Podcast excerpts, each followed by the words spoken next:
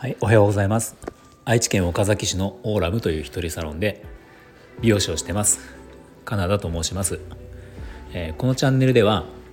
僕の一人サロンのことや、えー大人女性の髪のこと、美容のことなどを毎朝7時に配信しています。はい、えー、とですね、えー来年年明けから僕のお店の定休日を増やそうと思ってます。まあ、増や、えーと増やすんですね。で、これまでは、まあ、だい大体月に6日ですね、休みが。あの月曜日毎週月、毎週月曜日と、各週で火曜日、まあ、連休の時があって、まあ、合計で6日かもしくは曜日の、えー、とカレンダーによっては7日、まあ、それプラスお正月と、えーお盆とあとゴールデンウィークに連休を、まあ、4日5日取らせてもらってっていうのが今までの僕の休みだったんですけど、えー来年からはそれに加えて、えー平日平日にあたる祝日、えー要は月火火水木金にあたる祝日も、えーお休みにしました。まあ、なので毎月あるわけじゃないんですけど、えー、とその祝日がある月は休みが今までよりも増えるっていうことですね。でまあこれをした理由はあの子供との時間のためなんですね。うちは子供が2人いるんですね。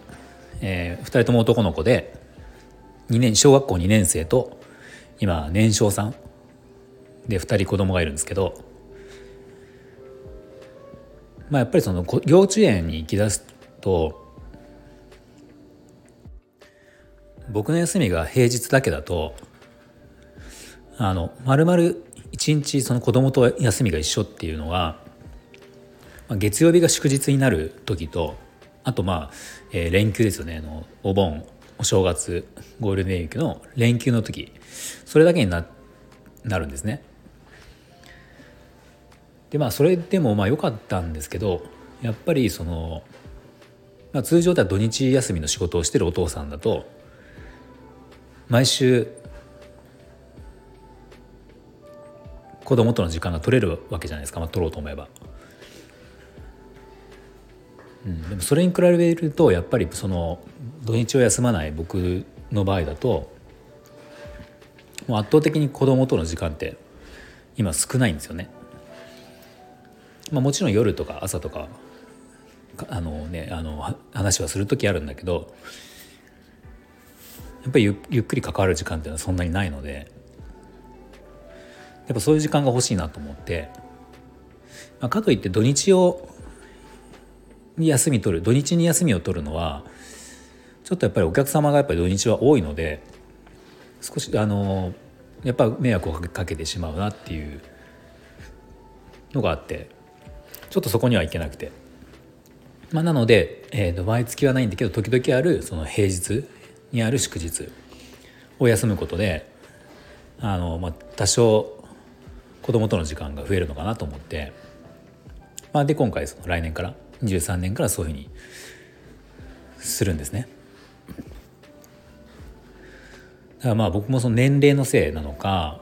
まあ、それか結婚をして子供ができたせいなのかは分かんないですけどやっぱ30代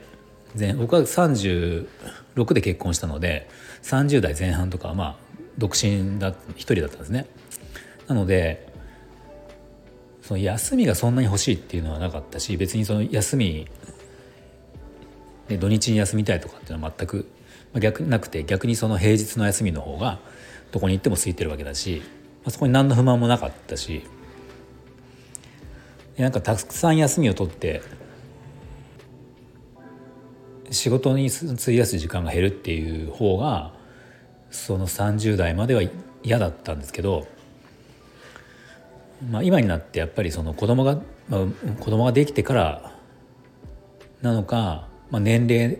なのかはちょっと分かんないんですけどその仕事とプライベートのバランスっていうのを考えるようになって、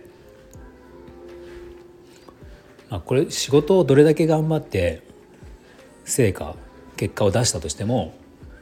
まあ、例えばじゃあ僕の場合家族がいるわけなのでその家族との関係が、うん、うまくいかなくなってしまったらまあ何のために仕事してるかもよく分かんなくなってしまうと思うんで、うん、で今回はその少しそういった時間子供との時間を増やしたいなって思いました。あとあの美容師としての、まあ、自分のその技術とかこう人間性とかっていうのも、えー、実際プライベートが充実してる方が、まあ、結果良くなるんじゃないかなっていうのもちょっと思ってて。まあ僕も今美容師20年以上25年近くやってるので、まあ、これがあの20代の頃だったら、まあ、そんなこと言ってられないというか、まあ、とりあえず技術を覚えなきゃいけないのでもうとにかく練習をしなきゃっていうのはあったしまあ実際そうだと思うんですけどこの20年以上やってるとまあ、もちろん技術の勉強とか、まあ、新しい技術を覚えるとかそういったことも大事だと思うんですけど、まあ、だからそこよりもそのなんていうんですかね感覚をを、えー、常にアンテナを張れるようにするとか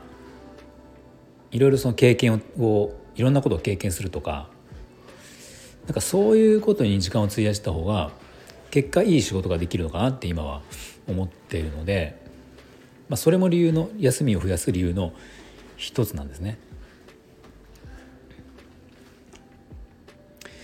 まあ、なので多少やっぱりお客様にはあの少し不便にさせてしまうと思うんですけど、